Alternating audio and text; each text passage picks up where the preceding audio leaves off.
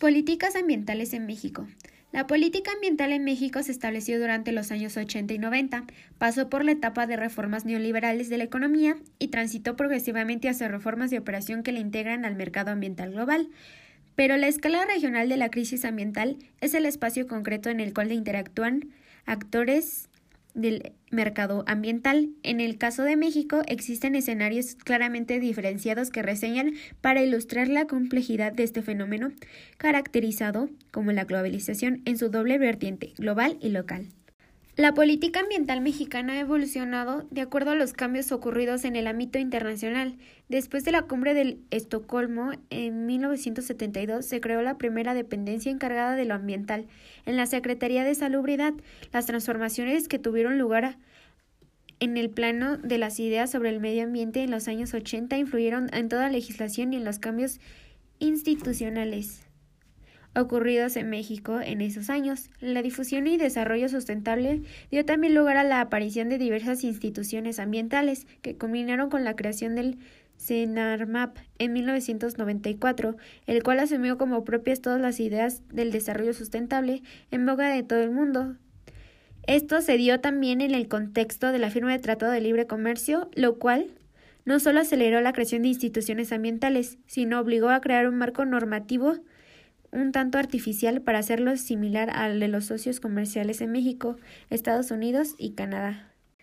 La política ambiental en nuestro país se rige básicamente por los acuerdos y compromisos que se han asumido ante organismos internacionales como la Convención de Marcos sobre Cambio Climático de las Naciones Unidas, que efectúa encuentros denominados conferencias de las partes, con el objeto de revisar las recomendaciones de la Convención, donde además se firman acuerdos sobre la reducción de gases contaminantes y se busca frenar el incremento de la temperatura global.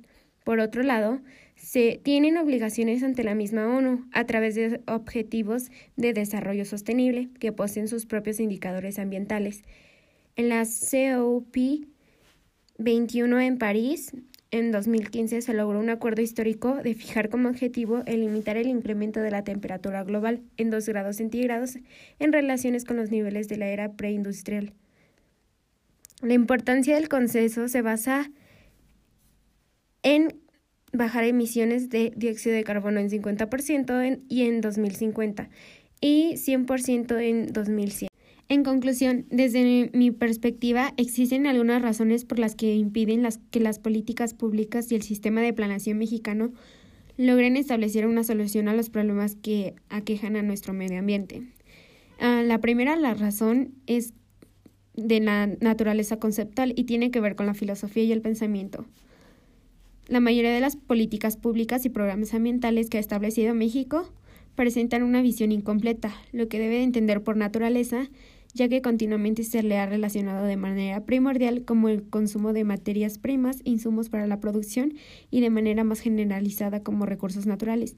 La segunda razón por la que se le considera que las políticas públicas en materia ambiental en México no presentan resultados alentadores tiene que ver con la práctica misma y con su arreglo institucional, es decir, la implementación de nuestras políticas carece de una visión transversal que permita tomar decisiones intersectoriales que haya más de un acuerdo con carácter integral de los problemas ambientales.